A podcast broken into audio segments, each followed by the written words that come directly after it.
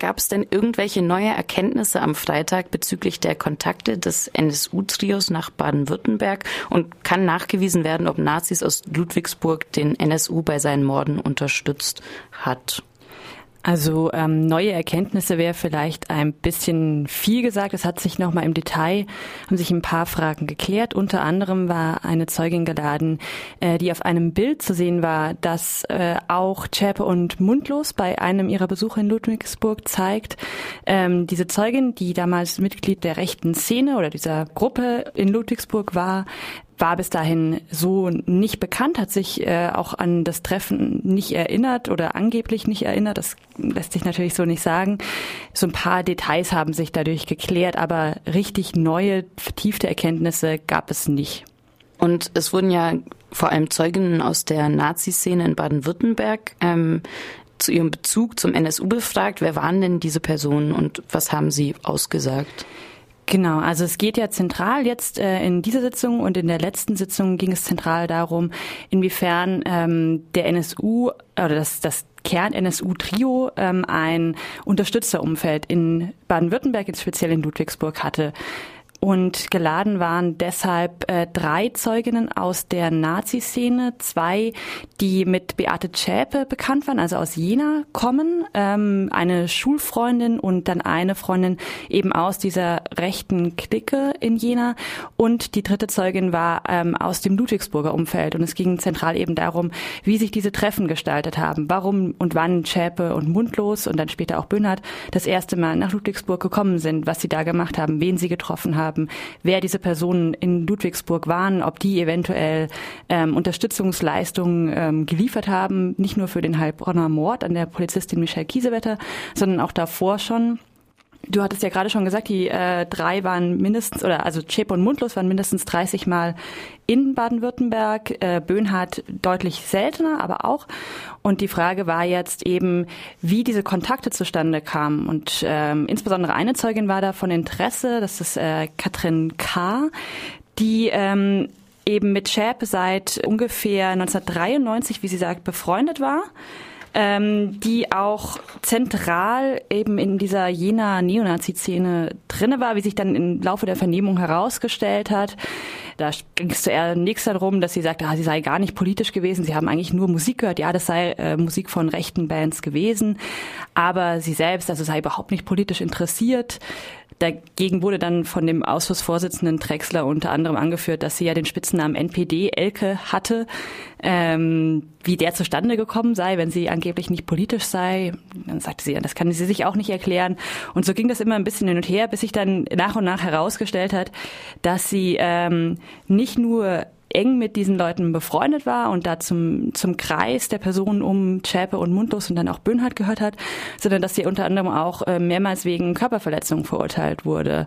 Zu diesen Straftaten sagte sie dann, das habe auch keinen politischen Hintergrund. Dann wurde nachgefragt, um wen es denn dabei gegangen sei. Und dann meinte sie, ja, das sind alte Geschichten aus der Schule noch. Wer denn die Personen gewesen sein? Ja, Linke und auch teilweise Ausländer. Also so gestaltete sich das Ganze? Ein zentraler Punkt war in dieser Zeugenvernahme auch die Rolle von Michael E. und Hans-Joachim S. Das sind beides Ludwigsburger Nazis. Äh, Hans-Joachim S. wurde auch in der letzten Sitzung bereits vernommen. Michael E. ist 2003 gestorben, war wohl die zentrale Figur, die diesen Kontakt nach Jena und dann auch zu einer äh, etwas anderen Gruppe in Chemnitz hergestellt hat, die auch beide jeweils in Ludwigsburg zu Besuch waren. Um die Person ging es zentral und um äh, mögliche Waffenkäufe und Waffenverkäufe oder Waffenhandel. Das äh, war ein ein Thema, dass die drei Zeuginnen aus der Neonazi-Szene, da wurde gehofft, dass die da vielleicht was zu sagen können. Und Anfang dieses Monats oder ja doch schon äh, Anfang dieses Monats ist ja eine Zeugin gestorben und äh, eingeäschert worden, bevor man überhaupt genauere Untersuchungen machen konnte. Wurde darauf auch eingegangen bei dieser Sitzung? Bei der Sitzung selbst nicht, aber es gab davor eine kurze Pressekonferenz, da wurde das gefragt. Da sagte der Ausschussvorsitzende Drexler, ähm, dass man wohl davon ausgehen müsse, dass es ein natürlicher Tod war. Die Frau war einige Jahre lang in einem Pflegeheim, war schwer erkrankt. Letztgültig wird man das nicht wissen können, weil, wie du sagst, äh, sie bereits eingeäschert wurde, was der Ausschuss noch versucht hatte ähm, zu unters untersuchen zu lassen. Aber ja, aber man kann wohl von einem natürlichen Tod ausgehen in dem Fall. Okay, wir wollen jetzt auch keine Verschwörungstheorien starten. ähm, es wurden letzten Freitag auch Vertreterinnen der Ermittlungsbehörden geladen aus Baden-Württemberg. Wie sah denn der Informationsaustausch über das baden-württembergische Umfeld des NSU nach 2011, also nach dem Ausfliegen des NSU, aus?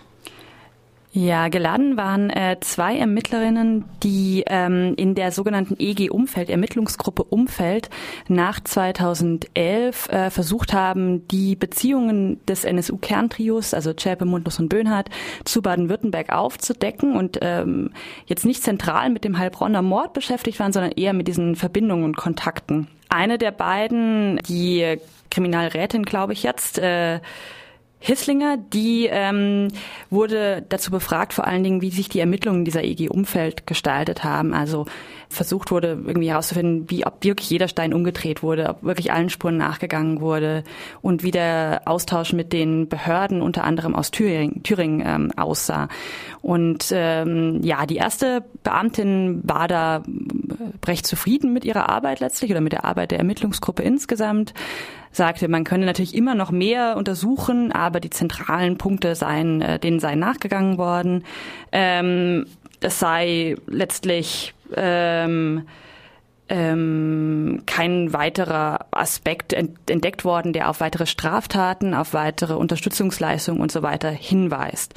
Ähm, angesprochen auf die Auskünfte anderer Behörden sagte sie, ähm, ja, man könne natürlich immer mehr gebrauchen, man könne natürlich immer mehr Informationen gebrauchen, ähm, aber auf ihr, in ihrem Umfeld sei das bekannt und sie würde das selbst auch so machen, dass man aus ermittlungstaktischen Erwägungen ähm, Informationen teilweise zurückhält und dass auch nicht zwangsläufig eine Auskunftspflicht besteht zwischen den Behörden und zwischen einzelnen Ermittlungsgruppen. Und äh, da sagte dann unter anderem das Ausschussmitglied Filius, das ist, äh, der ist von den Grünen, das sei ja eine Art egoistisches Behördendenken und man, man bekomme den Eindruck, dass zwischen den einzelnen Behörden immer wieder Kommunikationspannen passieren. Das sagt sie dann, ja, Fehler passieren. Im konkreten Fall kann sie dazu nichts sagen. Und deutlich kritischer ist dann die Kriminalhauptkommissarin Rieger gewesen, die zunächst auch in der Soko Parkplatz, also äh, zum Mord in Heilbronn direkt ermittelt hat, na, gleich 2007, äh, die dann später zur EG Umfeld ebenfalls dazugekommen ist und die sagte, ah, ähm, da gäbe es schon noch äh, Dinge, die man aufklären könne. Also es sind auch spontan mehrere Zeugen eingefallen, die sie noch befragen wollen würde. Diese EG-Umfeld wurde ja nach 14 Monaten ungefähr schon aufgelöst und war auch nicht mit äh, den rechtlichen äh, Kompetenzen ausgestattet, dass sie Zeugen zu einer Aussage zwingen könnte. Also sie kann, darf Leute nicht vernehmen, sie darf sie befragen, aber die dürfen ihr im Prinzip auch die Tür vor der Nase zu knallen und äh, müssen nicht ins Präsidium beispielsweise geladen werden. Und das hat sie deutlich kritisch gesehen. Das hat auch dann der Ausschuss äh, an sich kritisch gesehen. Ja, also sie hätte da auf jeden Fall noch Dinge zu ermitteln gehabt. Zentral bei der Befragung der beiden Beamtinnen, das kann man vielleicht noch sagen, war die Frage, warum scheinbar der Kontakt des NSU-Trios nach Baden-Württemberg nach 2001 ganz plötzlich abgebrochen ist. Also es gibt keine Anhaltspunkte für einen weiteren Kontakt, keine konkreten Anhaltspunkte nach 2001. Also sechs Jahre vor dem Mord an Michelle Kiesewetter und bereits drei Jahre, nachdem die drei schon im Untergrund waren, untergetaucht waren. Warum jetzt zu diesem Zeitpunkt? Warum danach nicht mehr? Wie lässt sich das erklären? Und er meinte insbesondere die Frau Rieger, die Kriminalhauptkommissarin Rieger, dass sie sich das auch nicht erklären können und dass nach ihrem Verständnis und nach ihrem Ermessen muss es da weiteren Kontakt gegeben haben, auch wenn sich jetzt bis jetzt noch nicht äh, konkrete Beweise dafür gefunden haben. Ein Hinweis darauf, das vielleicht noch als letzten Punkt, ist, dass eine, ein Stadtplan gefunden wurde. Also der NSU, beim NSU und auch im Umfeld wurden ja diverse Stadtpläne gefunden, äh, unter anderem auch von Ludwigsburg. Und die Annahme, die man jetzt treffen könnte, so auch Rieger, ist, dass ähm, das nicht mögliche Ziele waren oder nicht nur mögliche Ziele, sondern auch mögliche Kontakt- und Unterstützungspersonen. Dann interessiert uns zuletzt auch noch die Einschätzung der Sitzung durch die Mitglieder des Untersuchungsausschusses. Da waren vielleicht drei oder vier Punkte wichtig, die von allen Mitgliedern oder von vielen Mitgliedern angesprochen wurden. Es gibt ja dann im Anschluss immer noch eine Pressekonferenz, wo sich die Obleute aus den verschiedenen Fraktionen äußern können und auch noch befragt werden können. Ähm, zentral war da eben auch die Einschätzung, dass es unwahrscheinlich oder unrealistisch ist, dass nach 2001 keine Kontakte bestanden haben sollen. Ähm, da können wir vielleicht einmal kurz in eine Aussage von dem Ausschussvorsitzenden Drexler reinhören. Was wir heute aufgefallen ist, dass die Frau Rieger ähnlich, ich weiß jetzt nicht, wie der Ausschuss das sieht, aber ich bin ja auch einer derjenigen, die, die, die sagen, ich kann mir weder vorstellen, warum die nach 2001 jegliche Kontakte, nachdem sie über 30 Mal hier waren, nach Baden-Württemberg abgebrochen haben.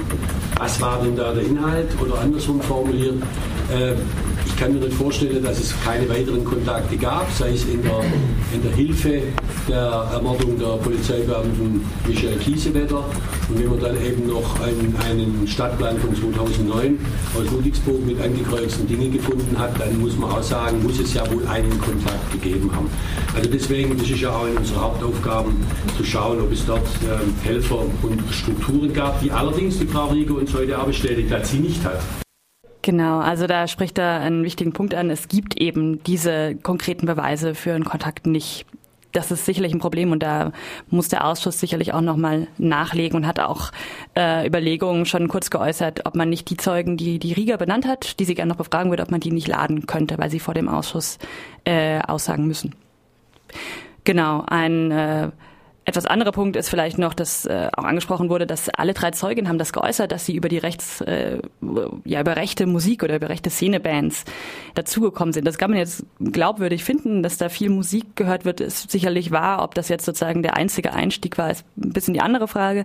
Aber da wurde dann auch nochmal darauf hingewiesen, dass man dagegen doch was unternehmen müsse. Und der dritte, letzte wichtige Punkt ist, was äh, wirklich vehement äh, nochmal nachgeprüft werden müsste, aus meiner Perspektive ist, warum der Informationsaustausch insbesondere von Thüringen nach Baden-Württemberg so schlecht lief. Also es gab ähm, mehrere Telekommunikationsüberwachungen des NSU-Trios in Thüringen von den Thüringer Behörden. Aber diese Unterlagen wurden nie nach Baden-Württemberg übermittelt. Warum und wo die sind, man die sind einfach verschwunden, die gibt's nicht mehr. Es ist unklar, ob die beim BKA liegen, es ist unklar, ob die gelöscht wurden aus datenschutzrechtlichen Gründen. Es gibt ja solche Löschfristen, ob das eventuell schon vor Aufliegen des NSU gelöscht wurde, äh, weil diese Fristen verjährt sind, ob sie danach gelöscht wurden, ob sie noch irgendwo liegen.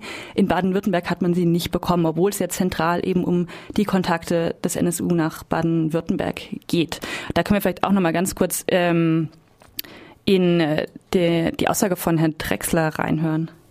Und es wundert uns eigentlich schon, dass äh, die baden-württembergischen Behörden darüber nicht informiert wurden. Es kann auch sein, wir wissen das nicht, es steht auch in dem Bericht nicht drin, ob in der Zwischenzeit die Unterlagen getilgt wurden, gelöscht wurden, wir wissen es nicht.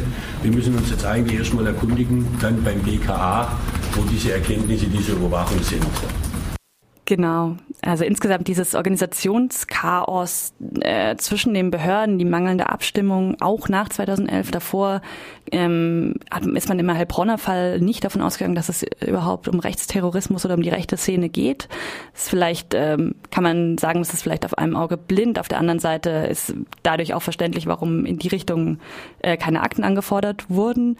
Ähm, das hat auch der, das Ausschussmitglied Weihrauch nochmal deutlich angesprochen, dass es, dass das offensichtlich ein großes organisatorisches und strukturelles Problem ist.